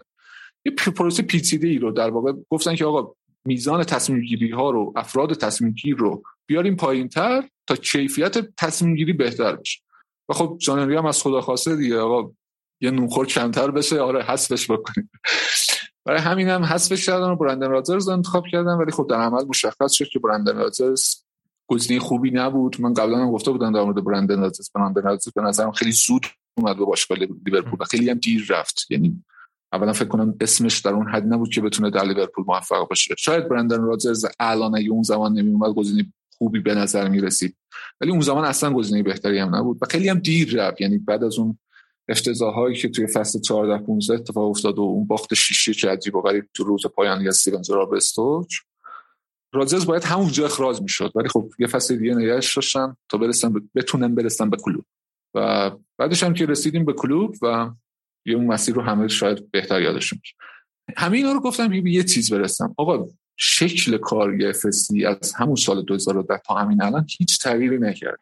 اون نامه سرگشاده معروف جان انری توی وبسایت باشگاه فکر کنم سال 2012 بندر 2012 اصلا مانیفست افسی رو اعلام می‌کنه. آقا ما دنبال اینیم که کسب و کار باشگاه لیورپول رو بهتر بکنیم. از طریق همین کسب و کار می‌تونیم بازیکنهای بهتر و با کیفیتتری بخریم. ما دنبال در هیچ لیمیتی برای پرداخت پول نداریم. ولی باید مطمئن باشیم این حتی یک دلاری که پرداخت می‌کنیم به اندازه ده دلار به باشگاه نفت برسونیم. به اون مسیر نفت برسونیم. ما دنبال این نیستیم که یک پول بسیار بزرگی رو به باشگاه پمپاژ بکنیم که بتونیم موفقیت بخریم. نه می‌خوایم موفقیت رو مرحله به مرحله درست بکنیم و در نهایت برسیم به اونجایی که لیورپول برای همه جام ها مبارزه بکنه. و همین الان که تو همین جا نشستیم حالا چند دقیقه پیش داشتیم صحبت کردیم لیورپول می‌تونه همه جام ها رو بگیره.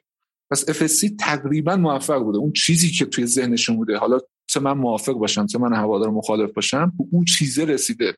توی یه پروسه شاید طولانی تر رسیده توی پروسه ده ساله رسید ولی حالا افسی چه بزنگاه رو توی سالهای بعد جلوی در واقع دیدش داره که از اونجا می‌تونیم عیارشون رو کامل بسنجیم؟ آره. بحث جانشین کلوب هست. بحث اینه که ما چجوری می‌خوایم در ادامه این اسکواد یه مقدار پیر رو قرار بازسازی بکنیم؟ آره همه اینا به زنگاه هایی که می‌تونه عیار افسی رو بهتر مشخص بکنه. ولی این که راجع به اونا صحبت بکنیم. اونا رو میشه قاعدتا کنارش گذاشت. آره. حالا اینو می‌خوام بگم که توی اینکه توضیح دادی راجع به مانیفست فکر خیلی روشن کرد که آقا هدف اینا چی بوده؟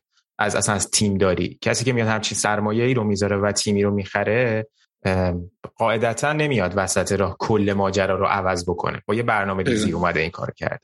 و قطعا هم الان ارزش اصلا یه چیز بگم ببخشید سینا.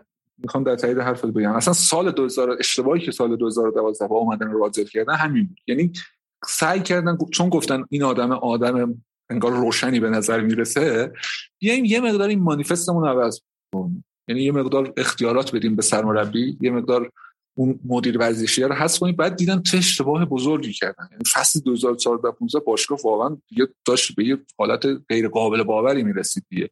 برای همین میگم الان درس گرفتن که آقا نباید چیزی رو تغییر بدیم. اون اصولی که داریم و باید محکم و صفر روش وایسیم درسته. اینو گفتم که تایید بکنم. آره آره درسته. و و خب ارزش باشگاه هم از زمانی که این باشگاه خریدن قاعدتا تفاوت وحشتناکی پیدا کرد اگر که بخوان مثلا یک روز این باشگاه رو بفروشن.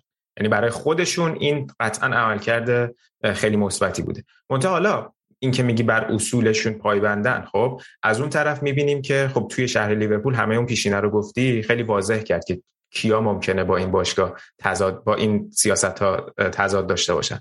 ولی خب باز می‌بینیم که مثلا توی دو سه سال اخیر یه سری اتفاق افتاد که اگر که می‌خواست ارتباط بهتر بشه باز یه جاهای خدشه وارد شد. یکیش سر داستان کرونا بود که می‌خواستن یه سری کارمندای باشگاه رو به مرخصی اجباری بفرستن که خب چند تا از باشگاه های انگلیسی دیگه هم این کار رو کردن.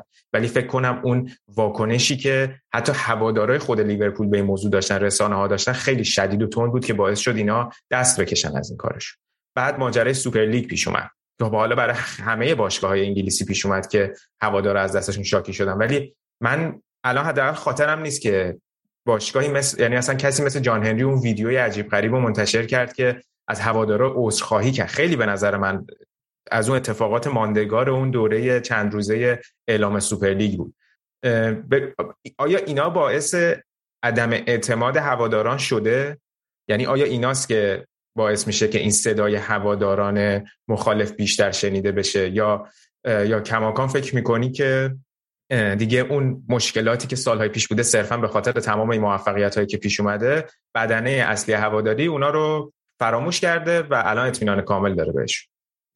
اصلا اون ویدیوی چه خیلی ویدیوی عجیب غریبی بود؟ کنم هیچ از یه جورایی شبیه اون صدای انقلاب شما رو شنیدم بود. یعنی دقیقا اصلا یه جوری بود که اولا جان خیلی کم مصاحبه می‌کنه. یعنی فکر کنم کل دوران کاریش در لیورپول مصاحبه تلویزیونی دو تا کرده یه چیش بعد قهرمانی مادرید بود که با اسکای مصاحبه کرد گفت هدفمون اینه که پس بعد لیگ رو بگیریم. و یکیش هم قبل فینال کیف بود اون فینال منحوس که با اسکای مصاحبه کرد و بیشتر در مورد کوتینیو صحبت کرد. گفت من نمی‌دونم مثلا کوتینیو چرا باید لیورپول رو ترک کنه. حالا بگذاریم. آره اولا ببین FSG اینو می‌خوام بگم که شکل اداره باشگاه لیورپول توسط FSG یه مقدار فرق می‌کنه با اون چیزی که در اذهان عمومیه. همه فکر می‌کنن که خب مثلا جان هنری باشگاه رو اداره می‌کنه. در حالی که اینطوری نیست. حتی تام ورنر و مؤسسه ردبرد که اونا سهامداران سوم و چهارم FSG هم هیچ دخالتی در نحوه اداره اداره باشگاه لیورپول نداره مایک گوردون نفر دوم FSG که کمتر دیده میشه خیلی عکسای کمی ازش وجود داره معمولا توی ویدیوها دیده نمیشه مثل مایکل ادواردز همیشه اون پشت صحنه مایک گوردون باشگاه لیورپول رو میچرخونه از بوستون توی خونش توی ویلاش توی بوستون و معمولا توی شهر لیورپول هم حالا معمولا میاد و سر می‌زنه. مایک گوردون کسیه که امورات باشگاه لیورپول رو میگذره حالا وقتی مایکل ادواردز به عنوان مدیر ورزشی یورگن کلوپ به عنوان منیجر تیم و مایک گوردون به اختلاف نظر می‌رسن و نمی‌تونن در مورد مسئله به قاطعیت برسن اینا یه مثل ما که الان داریم توی زوم صحبت می‌کنیم یه زومی می‌کنن با جان دبلیو هنری و اونجا نظریات خودشون میگن و هر وقت جان هنری دیگه اون فصل الخطاب رو صادر کرد دیگه همه اطاعت می‌کنن مثل قضیه کوتینیو. در مورد قضیه کوتینیو مایک گوردون موافق فروش کوتینیو بود توی تابستون 2018 مایکل ادواردز و یورگن کلوب مخالف بودن چون می‌گفتن پروژه ما رو به هم میزنه بعد اینا نتونستن به توافق برسن رفتن با جان هنری صحبت کردن. جان هنری نظریات همه رو شنید و گفت با کوتینیو فروشی نیست. تمام. ما در این تابستون حتی یه پیشنهاد 400 میلیون پوندی هم برسه کوتینیو رو نمیفروشیم. و اون بیانیه معروف توی وبسایت باشگاه لیورپول منتشر شد که آقا کوتینیو به هیچ وجه قابل فروش نیست و بازیکن باید برگرده به اردوی تیم که برگشت حالا زمستونش فروش. همه اینا رو گفتن که اینو بگم که آره باشگاه لیورپول همچنان تیم مدیریتیش گاهی وقتا اشتباه می‌کنه. اون قضیه اخراج کارمندها شاید توی باشگاهی مثل تاتنهام مثلا ایجاد مشکل نکنه یه سری اعتراضات کنن ولی لیورپول یه مقدار فرق می‌کنه. اینا همیشه میگن که این باشگاه مال مردم در واقع اندیشه های سوسیالیستی داره این باشگاه مشخصا. و پیوندی که مردم شهر با لیورپول دارن خیلی پیوند عجیب غریب تریه اینا به عنوان یه business بهش نگاه نمی‌کنن به عنوان یه خانواده بهش نگاه آره همچنان دارن اشتباه می‌کنن این طبیعیه. ولی روند اصلاحش هم هست. یعنی من فکر می‌کنم بعد از قضیه سوپر ببین قضیه سوپر من تو موافق سوپر لیگ هم شاید اینطوری به نظر برسه. ولی من فکر کنم سوپر لیگ سوپر لیگ با اتفاقا اون اصولی که تو در مورد جان هنری و FSG گفتی همخونی داره. یعنی دقیقاً آره. ایجاد سوپر لیگ به خصوص برای یک business آمریکایی کاملا معنا داره. من اونو از اون بابت می‌فهمم. حتی چه من الان مخالفش باشم چه موافقش باشم معنا داره. من منظورم از این بابت بود که چون بعدش اون ویدیو رو داد منظورم نسبت به همین پیوند عجیب مردم local با باشگاهه که بعد اون موقع اینا که اون فشاره رو می‌تونن روی مدیره بذارن. و خب اون ویدیو هم نشأت گرفته از همین بود. ولی اینکه اینا اومدن توی اون ایده سوپر لیگ حضور داشتن و تو اون پروژه بودن کاملا با اصولشون همخونی داره. چیز عجیبی برای من نیست اون مورد و اینو جزء اشتباه نمی‌ذارم. اصلا یه نکته که هست این سرنوشت محتوم باشگاه مثل لیورپول که به یه, با... به یه مسابقه مثل به یه تورنمنتی مثل سپری بپیوند. ببین ما باشگاه لیورپول باشگاه منچستر یونایتد در سالهای بعد حالا دفاتر مالی باشگاه ها توی سال گذشته مالی منتشر شد و ما دیدیم که همچنان منچستر داره اون روند نزولی رو پیش می‌بره. مثلا ممکنه حتی ما سال بعد از منچستر جلو بزنیم و تبدیل بشیم بشیم به دومین باشگاه مثلا برتر مالی دیگه برتر. ما نمی‌تونیم با تیمی مثل سیتی مقابله بکنیم از لحاظ مالی. آره یه نکته که خیلی مهمه سینا اینه که در واقع این ریسک خرید خیلی خیلی مهمه. یه باشگاهی مثل لیورپول این ریسک رو داره که آقا من اگر مثلا لوئیس دیاز رو با 60 میلیون پوند می‌خرم و این جواب نده من مکافات خواهم کشید که این بازیکن رو دوباره بفروشم و یه گزینه جایگزین یا آلترناتیو براش بخرم. ولی باشگاهی مثل سیتی در واقع این ریسک رو نداره. یا باشگاهی مثل چلسی قبلا نداشت. اگه موراتا رو می‌خرید جواب نمی‌داد خیلی راحت میفروخت دوباره دیگو کاستا رو می‌خرید. یا چه می‌دونم باشگاهی مثل سیتی این ویژگی رو نداره. اونا می‌تونن هر هر پنجره چهار تا مدافع شما کلا بذارن کنار چهار تا مدافع جدید بخرن. چرا؟ چون به یه منبع لایزال پول وصلن که آقا این تموم شدنی نیست. اون شیر فلکه بسته نمیشه. هر موقع خواستی می‌تونی باز بکنی ازش استفاده کنی دوباره ببندیش ولی لیورپول این ویژگی رو نداره.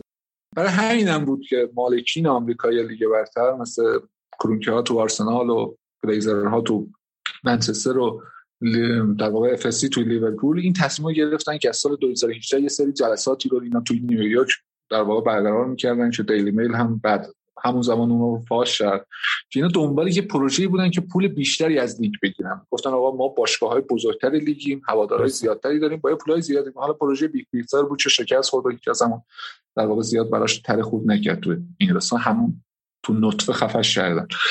ولی خب بعدا قضیه سوپر لیگ پیش اومد و اینا رفتن. ببین می‌خوام اینو بگم که آقا سوپر لیگ سرنوشت محتوم باشگاه های این چنینی که می‌خوان با سیتی مقابله بکنه تنها راهی که میشه یه مقدار زیادی پول به دست آورد و این پول رو تقریبا به صورت مشترک یه درآمد مشترکی بین سیتی و لیورپول باشه سوپر لیگه. این ایده هنوز بهترین ایده و فعلا مناسب ترین ایده است.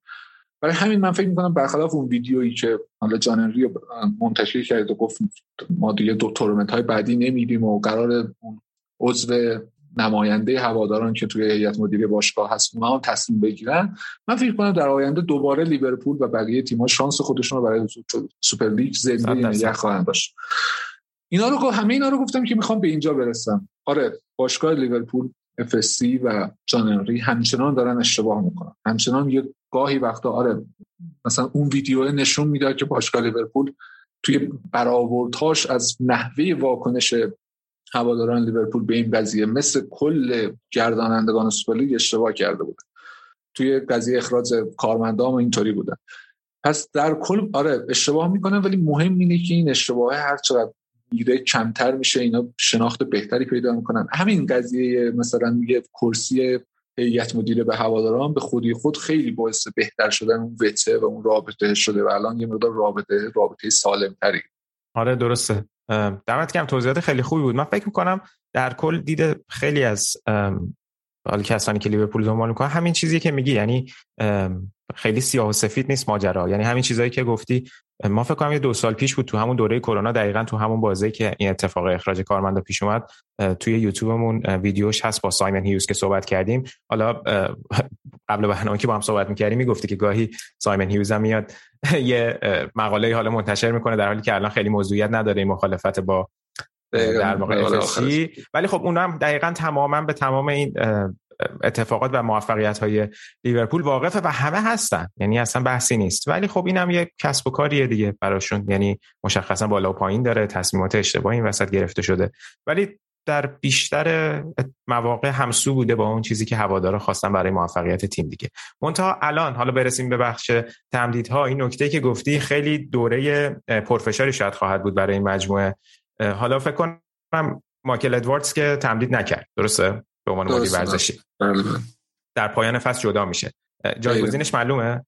جولیان وارد دستیارش از سال پیش دستیارش شده بود داره قرار به عنوان مدیر ورزشی آینده باشگاه فعالیت بکنه. درسته که از تابستون میاد. بله بعد سه تا تمدید مهم جلوی پاشونه. یکی که اشاره کرد یورگن کلوپ و 2023 هم که قرارداد صلاح و مانع تموم میشه. درست. یکی اینکه به نظر توقعت چیه که از توقعی که از FSG داری چیه و به نظرت که توقع واقع بینانه بعد از اون چیه؟ یعنی فکر می‌کنی چه اتفاقی میفته ببین توقعی که همه ما داریم و من دارم یه هوادار لیورپول دارم خیلی مشخصه. ما دوست داریم مثلا خیلی دوست بیشتر فن بیس لیورپول دوست دارن که قرارداد صلاح تمدید بشه حالا مانع یه فروش رفتن اشکال نداره ولی خب یه بخشی از هوادار لیورپول هم دوست دارن قرارداد هر دو تا بازیکن در واقع تمدید بشه. اینجا یه مقدار اختلاف نظره هست. ولی در مورد کلوب هیچ کس اختلاف نظری نداره. اختلاف در واقع یه تفاوت 100 درصدی وجود داره. که قرارداد کلوب تحت هر شرایطی باید تمدید بشه. ولی مشکل اینه که خود کلوب نمی‌خواد قرارداد تمدید بشه. ببین این قضیه کرونا خیلی باشگاه لیورپول رو حالا درست از لحاظ مالی همه رو تحت تاثیر قرار داد ولی برنامه های باشگاه لیورپول خیلی عقب انداخت. که حالا اگه بخش در موردش صحبت می‌کنم. من ببین افستی حالا یک دهه از عمر مدیریتی افستی در لیورپول گذاشته این اشتباهات زیادی داشتن کارهای خوب زیادی هم کردن ولی این بزنگاه مهمی که حالا قبلا هم بهش اشاره کردم توی صحبت هم همینجاست. اینکه اینا می‌خوان با قضیه کنار رفتن کلوب چجوری کنار بیان. چون مشخصا من فکر نمی کنم کلوب قراردادش تمدید بکنه. کلوب بارها بارها گفته که آقا من توی پایان قراردادم میرم چون به اولا همسرم قول دادم که از این فضای پرتنش می‌خوام دور بشم. حتی ممکنه خود کلوب یه بار گفت که حتی ممکنه دیگه مربی سرمربیگری باشگاهی هم نکنه. یعنی بره سراغ تیم ملی آلمان. شاید اتفاقات دید. پس مهمترین در واقع چالش روبروی اف اینه که اینا می‌خوان چجوری اینو مدیریت بکنن. توی بحث ادواردز اینا نشون دادن که اینا دنبال یه مدیریت خیلی آروم در واقع جایگزینی هستن. یعنی یه آدمی رو انتخاب بکنن که به همه چیز باشگاه اشراف داره بعد آروم آروم اون رو به عنوان جایگزین مثلا مایکل ادواردز بیان اضافه بکنن. در مورد جولیان وارد همین در واقع رویه پیش گرفته شد. اینا یه سال قبلش حالا متوجه شده بودن مایکل وارد نمی‌خواد قراردادش تمدید بکنه. اومدن جولیان وارد رو که توی بخش ریکروتمنت یا همون بخش قرارداد و قراردادهای قرضی کار می‌کرد قبلا اینو آوردن به عنوان دستیار مدیر ورزشی انتخاب کردن. یعنی یه پست ویژه براش انتخاب در واقع تعریف کردن و بهش منصوب کردن. بعد قضیه که پیش اومد که مایکل گفت که من نمی‌خوام یه قرارداد تمدید بکنم جولیان وارد به عنوان مدیر ورزشی آینده باشگاه انتخاب شد همین الان هم در مورد پپ لیندرز یه همچین برنامه رو راه انداختن. یعنی یه برنامه پروپاگاندایی رو راه انداختن. هی دارن پپلیندرز رو توی رسانه های باشگاه در واقع bold می‌کنن. در واقع پپ لیندرز توی اردوی پیشفصل باشگاه. یه هر روز یه گزارشی می برای هوادارا و این توی می‌خوان یه مقدار پیوند بین او و هوادارا رو بیشتر بکنن بیارن توی رسانه ها و کم کم پپ لیندرز رو به عنوان شاید مثلا من اینطوری احساس می‌کنم که این برنامه مهمترین برنامه جایگزینی کلوبه که می‌خوان پپ لیندرز رو به عنوان سرمربی آینده باشگاه انتخاب بکنن که اونم واقعا میگم حالا نمی‌دونم اونا با چه اصولی دارن این کارو می‌کنن ولی ممکنه واقعا به یک طوفان بسیار عجیب و غریب برای LFC تبدیل بشه. اگه پپ لیندرز تو این فشاری که بعد از جانشینی کلوپ هست نتونه جواب بده البته هنوز دو تا فصل دیگه باقی مونده و کلی ممکنه اتفاقات ریز و درشت بیفته ولی برنامه‌ای که الان من تو باشگاه می‌بینم همینطوری. پس این برنامه رو حالا چجوری می‌خوان مدیریت بکنن؟ ایار افسی رو خیلی زیادتر و خیلی بهتر مشخص خواهد کرد. در مورد قرارداد سادیومان و صلاح هم اینو بگم که در مورد سادیومانه هیچ استارتی زده نشده. یعنی هیچ صحبتی با ایجنت مانه و خود مانه انجام نشده. ولی در مورد صلاح همونطور که می‌دونیم و خود ایجنت صلاح هم یکی دو بار رامی عباس در موردش صحبت کرد و حالا به صورت تیکه هم توی اینستاگرامش و توییتر توییترش هر از گاهی تیکه هایی مینداخت به مدیریت باشگاه. انگار صحبت هایی شده ولی هنوز اختلافی که بین دو طرف در مورد خواسته هاشون هست یه مقدار زیاده. گفته میشه که صلاح حقوق بالای مثبت 400 هزار پوند در هفته می‌خواد. ولی لیورپول حاضر نیست این قرارداد رو تا این حد ببره بالا چون کلا اون نظام پرداخت حقوقی که باشگاه داره به هم میریزه. الان فکر کنم ویلتمندای با 280 هزار پوند در هفته بالاترین حقوق رو می‌گیره تو لیورپول و به یک بازیکن دیگه بیاد تقریبا دو برابر حقوق بگیره همین چیز به هم می‌خوره. به خصوص اینکه مثلا شما حساب کن ما قرارداد سالا با 450 هزار پوند مثلا در هفته تمدید بکنیم بعد سادیو مانه از اون سمت می‌رسه. سادیو مانه اونطوری با زیر 350 تا قطعا تمدید نمی‌کنه. برای همین یه مقدار هنوز اختلافات وجود داره ولی خب مهمترین مثلا اینه که صلاح عنوان سال بعد وارد سال آخر قراردادشون میشه. به این قضیه رو دوباره پیچیده تر می‌کنه رسیدن به توافق سختتر میشه و برای همین میگم با توجه به همه شرایطی که گفتم این تابستون و تا در تابستون که داره میاد جلوی ما و تابستون سال بعدش خیلی موقعیت های مهمی اولا LFC باید تکلیف قرارداد سادیو و صلاح رو به همراه بابی فیرمینیو مشخص کنه. این وسط بابی فیرمینیو هست. حالا گفته میشه بابی فیرمینیو هدف باشگاه لیورپول اینه که بابی فیرمینیو قراردادش رو تو لیورپول تمام کنه به صورت آزاد به تیم دیگه منتقل بشه که هم پول خوبی به خاطر اون زحماتی که برای باشگاه کشیده هم پول خوبی گیرش بیاد و همین که در واقع ما شروع بکنیم به دوران بدون بابی فیرمینیو فکر بکنیم. از طرف که حالا بحث تمدید قراردادها رو کنار بذاریم باشگاه لیورپول squad ش داره پیر میشه. عمق squad و قلب squad داره پیر میشه. یعنی بازیکنای نیاز داریم که ای مداوم بازیکنای جوون با کیفیتی رو به لیگ به squad مون اضافه بکنیم که بتونیم این میانگینه رو بیاریم کنیم برای همین میگم دیگه یه مقدار شرایط کرونا توی فصل 2019 انتهای فصل 2019 20 واقعا برنامه های باشگاه رو به هم ریخت. بله برنامه باشگاه از اونجا بود که از همون تابستون برنامه بازسازی یا ریبیلد اسکواد رو شروع کنه ولی خب کرونا همه چیز رو به هم ریخت و این برنامه هی عقب و عقب و عقبتر افتاد. و حالا اونایی که به باشگاه نزدیکن و خود باشگاه میگن که حالا صورت های مالی جدیدی هم که منتشر شد توی سوئیس و جایی که من می‌دیدم نشون میده که باشگاه پول خوبی برای تابستون سال بعد یعنی تابستون امسال خواهد داشت و احتمالا اون تابستون هیجان انگیزی که سالها دارن در موردش صحبت می‌کنن این تابستون خواهد بود. بسیار عالی. دمت گرم بابا. فکر کنم پوشش خیلی خوبی بود راجع به مسائل باشگاه لیورپول. قبل از اینکه صحبتمون رو تمام کنیم خیلی کوتاه می‌خواستم نظرت راجع به عملکرد استیون جرارد توی استون ویلا هم بدونم و اینکه آیا نشانه ها و باره های امیدی دیده شده که جزو کادر فنی آینده لیورپول باشه یا هنوز خیلی زوده برای قضاوت من فکر می‌کنم اولا در مورد اینکه استیون چه کریری داشته توی مربیگری میشه در موردش صحبت آره من به نظر استیون قدم به قدم و در واقع فکر شده داره میاد جلو. چه زمانی که توی آکادمی لیورپول بود چه زمانی که رفت رنجرز و چه زمانی که الان اومد آستان آستون ویلا انتخاب فوق العاده خوبی بود براش. یعنی بهترین انتخابمون که توی لیگ برتر ممکن بود آستون ویلا باشه. مثلا شما حساب کنید فرانک لمپارد اورتون رو انتخاب کرد در حالی که گزینه خیلی خوبی داشت. مثلا پالاس رو می‌تونست انتخاب بکنه لمپارد رفت اورتونی رو انتخاب کرد که الان همه چیزش رو حواس. برای همین من فکر می‌کنم قدم به قدم به فکر شده داره میاد جلو. از این نظر خیلی خوبه. ولی اینکه باشگاه استیون جرار رو زیر این که استیون جرار ببین استیون جرار قطعا یه روزی سرمربی لیورپول میشه. ولی اینکه زمانش چیه و البته افسی الان زیر نظرش داره من فکر نمی کنم با data ی امروزی که ما داریم LFC و باشگاه لیورپول فعلا استیون جرارد رو به عنوان یه گزینه برای دوران بعد از کلوپ زیر نظر نداره. شاید فقط هوادارا و رسانه های نزدیک باشگاه چون هیجان انگیزه دیگه. استیوی داره برمیگرده به لیورپول همه دوست دارن این اتفاق بیفته. حالا میگم توی دو سال آینده ممکنه استیو با استون ویلا فوق العاده کار بکنه و همه شک همه شک ها و تردید ها رفع بشه که آقا استیون همون خود اون یار وعده داده شده است. ولی ممکنه تو دو سال هم یه کارهایی بکنه که اصلا هممون دیگه ناامید بشیم. ولی با data ی امروزی که هست من فکر نمی کنم این صندلیه بعد از کلوپ مناسبش باشه. من دوست دارم یه مربی دیگه بیاد و بعد از اون استیون جرارد بیاد و سرمربی لیورپول بشه. خیلی پخته شده خودش رو به عنوان سرمربی استون ویلا می‌بینه و خیلی خوب می‌تونه این شرایط رو کنترل بکنه. به خصوص اوزش اون بازگشتش به آنفیلد بود که چه توی کنفرانس بعد از بازی چه تو کنفرانس قبل از بازی چه تو حین بازی خیلی خوب و پخته تر رفتار می‌کنه درسته. بسیار عالی. بابک دمت گرم. من خیلی حال کردم با هم صحبت کردیم. امیدوارم که شنوندا به خصوص هواداره لیورپولی هم لذت برده باشن از این بحث. درسته ما حالا منتقدیم به این فن بیس شما که خیلی رو اذیت می‌کنن. ولی اومدیم فضا رو درستتر بکنیم.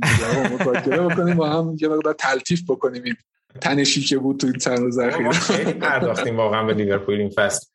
یه دور که شهاب رفت آنفیلد گزارش تهیه کرد از ستونا و آره، رنگ در و دیوار آنفیلد. اصلا همه روشن شد این نسبت به این موضوع. الان هم که ممنون که این وضعیت کنونی لیورپول رو راجبش صحبت کردیم. صحبت پایانی چیزی اگه داری در خدمتیم. نه مرسی. من صحبت خاصی ندارم. فکر کنم همه چیزو گفتیم. دستت درد نکنه منو دعوت کردین امیدوارم اونایی هم که میشنون خوششون بیاد. چون معمولا من به عنوان کسی که طرفدار افسیه شناخته میشم زیاد منو دوست ندارن تو توییتر. ولی خب امیدوارم اونایی که میشنون به دلشون بشینه. در خدمتم مرسی از مرسی. مرسی. خیلی لطف کردی.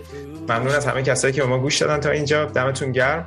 حتما ما رو توی شبکه های اجتماعی دنبال بکنید و پادکست ما رو به دوستانتون که هنوز با ما آشنا نیستن معرفی بکنید. این بزرگترین کمکیه که ما می‌تونیم از سمت شما دریافت مراقب خودتون باشید.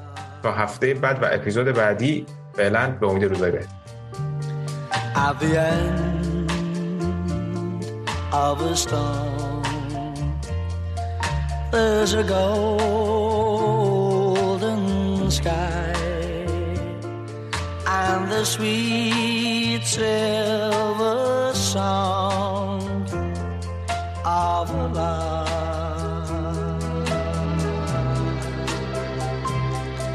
Walk on